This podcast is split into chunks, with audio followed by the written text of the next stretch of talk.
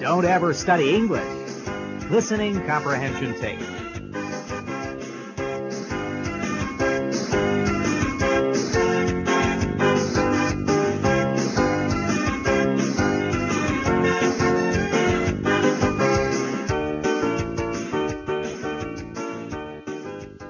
Situation 13. Arriving at the party. Mike, Charles, and Bill arrive at the hotel and ask the doorman for directions. Excuse me, but could you tell us where the grand ballroom is? Of course, sir. The grand ballroom is located on the second floor in the rear of the hotel. Thank you. Mike, Charles, and Bill go up to the second floor and arrive at the entrance to the grand ballroom. There is a woman standing in front of the door. Good evening, gentlemen. May I see your invitations? Mike, you didn't tell me about any invitations. Yeah, Mike, I thought you called Sarah and took care of it. I did. Look, miss. The woman cuts Mike off. My name is not Miss, it's Barbara. I'm sorry, Barbara. If I could just go in there and talk to my friend Sarah, I'm sure she could straighten this out. I'm sorry, not without an invitation. Yes, I understand. But to get our invitations, I have to go in and talk to Sarah. Well, okay, but only you. Your friends will have to wait here until you all have invitations. That's fine. I'll be right back. Mike goes in, finds Sarah, and returns with three invitations. Here you are, Barbara. Three invitations. Sorry to bother you. No bother. I was just doing my job.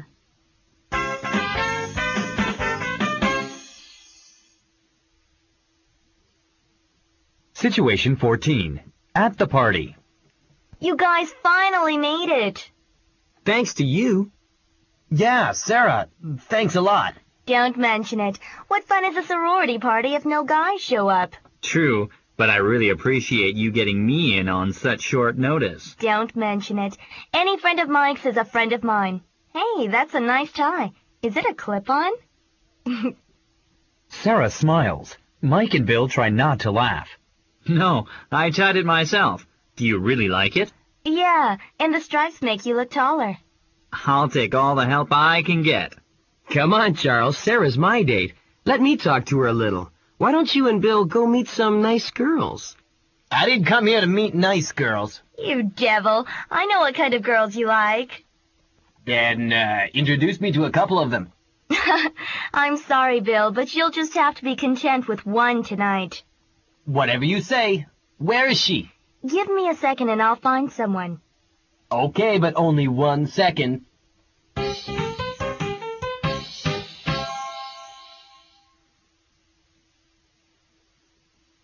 Situation 15. At a brew pub after the party.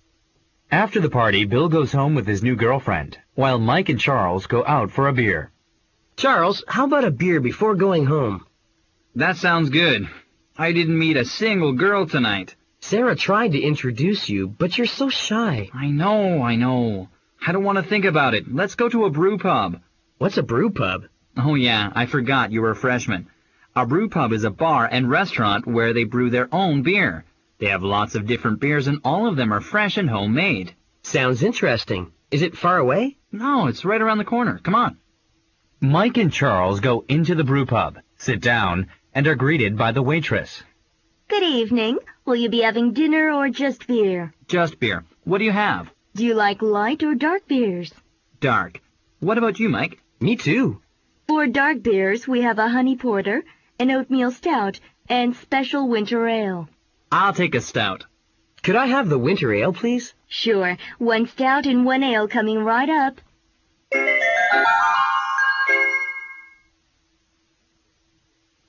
Situation 16. The morning after.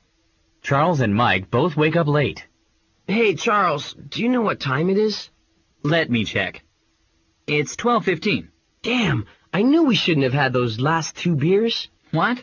You're the one who insisted we stay until that place closed.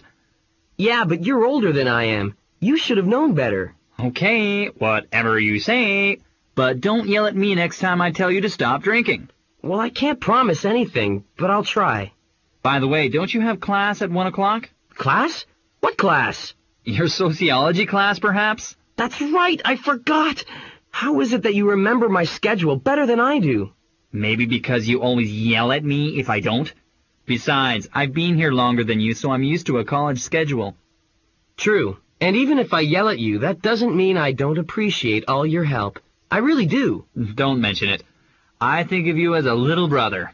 I have a baby brother who's the same age as you. Hey, wait a minute. I'm no baby.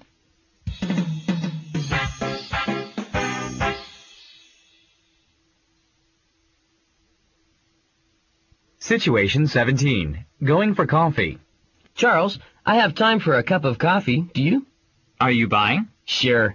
It's the least I can do for all your babysitting. I never said you were a baby. And yes, I'd love some hot coffee. Good, because I know a great cafe that just opened across the street from school. It's called Someday Cafe. Someday Cafe? That's a cool name. But is the coffee any good? Good? It's great. I always get the double latte, but their normal coffee is tasty too. Sounds good. Let's go. Charles and Mike quickly get dressed and go to the cafe. Hello, what would you like this afternoon? I'll have a double latte, please. And you? Could I please have a large coffee? Of course, that's one double latte and one large coffee, right? Right. How much is that? No, I said that I was paying. Well, that will be $4.50 for whoever is paying. That would be me. Here's five dollars. Thank you. Here is your change. Thanks. Charles, let's go sit over by the window. Okay. How about on that sofa? Okay.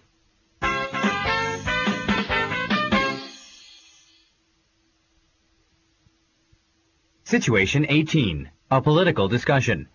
Charles and Mike go sit down on a sofa by the window. What do you think about the upcoming elections? Didn't your parents teach you not to discuss politics in the morning? What do you mean morning? It's already 12:30. Yes, but I've been awake less than an hour. So, to me, it is still the morning.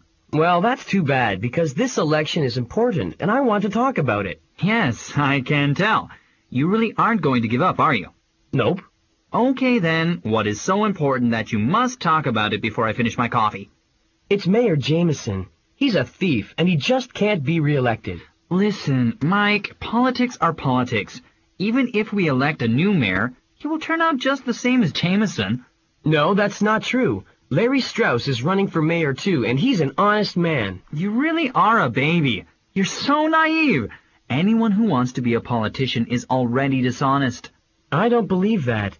You are only 20 years old. Why are you so cynical? I am not cynical. I'm realistic. No, really, why are you so sure politicians are dishonest? Well, if you must know, my father is a politician. Really? Yes, really. What does he do? He's a state senator. How long has he been a senator? As long as I can remember, and he's always been crooked, so don't tell me you think politicians are honest. Look, Charles, I don't want to talk about politics. What? You're the one who started this discussion.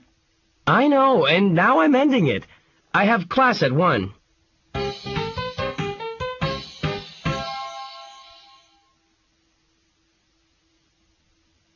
Situation 19. Sociology class. Mike arrives early and takes a seat near the front. Hey, Mike, you're never early. What's up? I know, but I was having a terrible discussion on politics with my roommate Charles, and I just had to run away. I just can't discuss politics in the morning. I know what you mean. I hate talking about politics. I can't believe Charles would do that. Yeah, it's really rude, isn't it? Well, that's why I'm early. The professor comes in and sits at a table at the front of the room. Good afternoon. Last week we were discussing the theory of functionalism. This theory, in brief, states that all people are in a certain socio-economic position for a reason. It further states that each of these positions serves a function and so should naturally be preserved. Although such a theory seems valid at first glance, there are many problems with it. Today I would like to discuss some of the weak points of the theory of functionalism. One of these, for example, is that it does not explain the great difference in opportunities given to the rich as opposed to the poor. Rather, it assumes that the poor have no money because this is their natural condition. Can anyone think of any more shortcomings of functionalism? Well, it's not only money that they don't have. If they don't have money, that also limits their chances for education, medical care, and other important services. Excellent point. Would anyone like to add something? I think it is all the fault of dishonest politicians. Looking confused. Interesting. I'm not sure I understand what you mean, but yes, many politicians are corrupt. they sure are. Like my roommate's dad.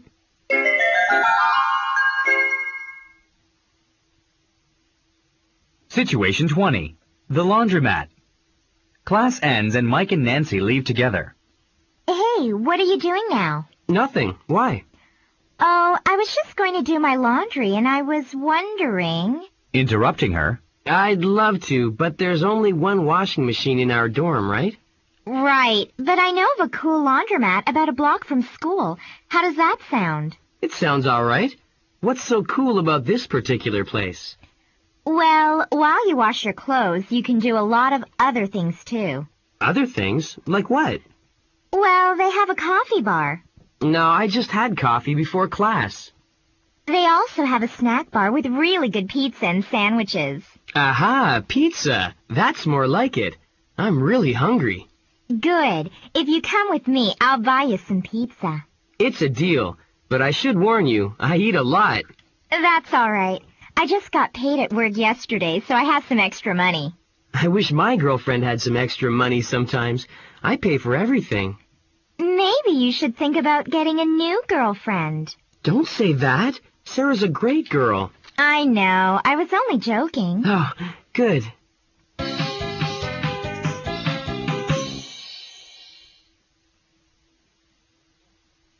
Situation 21.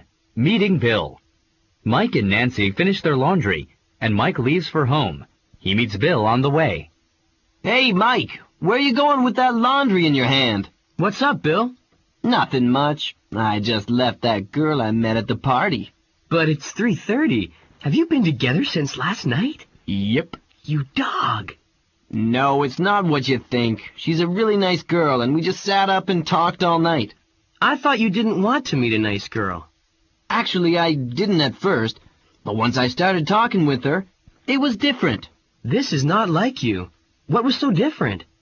She's intelligent and funny and Bill stops and thinks without saying anything. And what? and beautiful. You sound like you're in love. I think I am. But I thought you didn't believe in love at first sight. I didn't before last night, but now I'm not so sure. Wow, of all of my friends, you are the last person I expected to be saying this. I'm surprised too, but it's all true. What can I say? You don't have to say anything. I think it's great. But I have to run. My laundry is going to get wrinkled. What?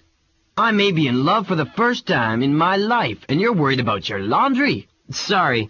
Hey, why don't you come to my room and we can talk about it there? That's a great idea. Let's go.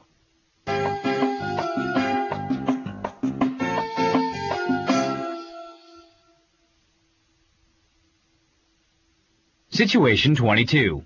The Internet. Charles and his friend Christina are back in the dorm room using the Internet. Christina, do you usually use Netscape Navigator or Internet Explorer when you surf the web? Charles, I don't know anything about computers. That's why I'm here to learn from you. All right. Well, personally, I only use Netscape. It's the best, and besides, I don't like using anything from Microsoft. Uh, Charles, let's start at the beginning.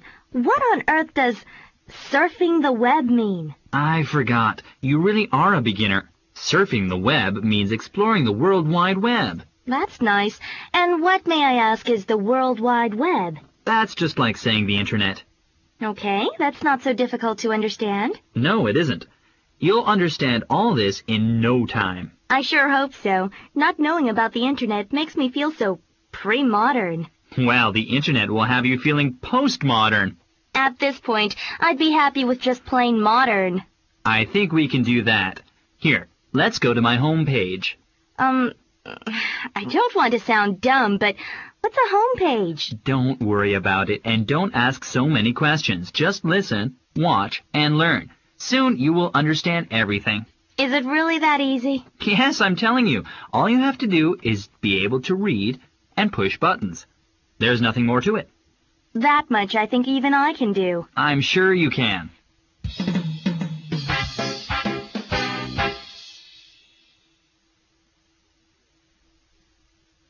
Situation 23. Mike and Bill arrive.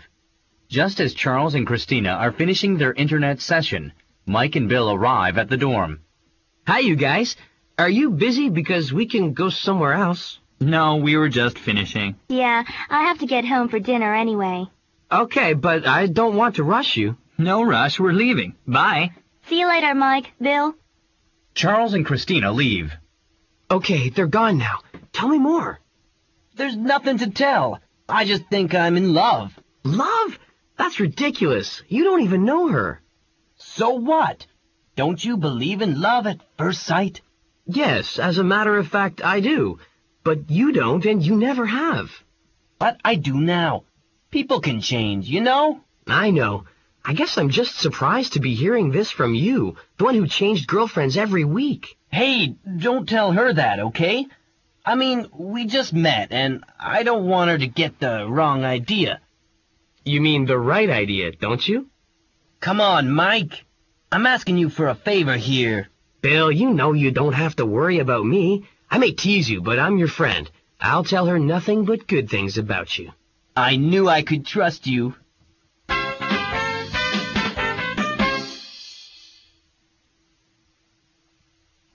Situation 24. Mike meets Mimi.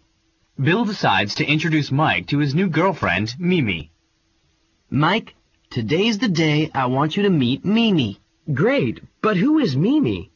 Mimi is my new girlfriend, you know that. No, you told me her name was Margaret. Well, it is, but her friends all call her Mimi. Wow, you really are in love.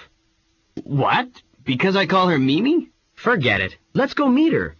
Mike and Bill go outside where Mimi is waiting for them. Bill and Mimi forget Mike is there. Mm, Hi, sweetheart. Hi, honey. Mike makes a sour face. Excuse me, but are you going to introduce me? Oh, sorry. Mimi, this is Mike. It's so nice to meet you. Bill has told me so much about you. That was fast, considering you two just met a couple of days ago.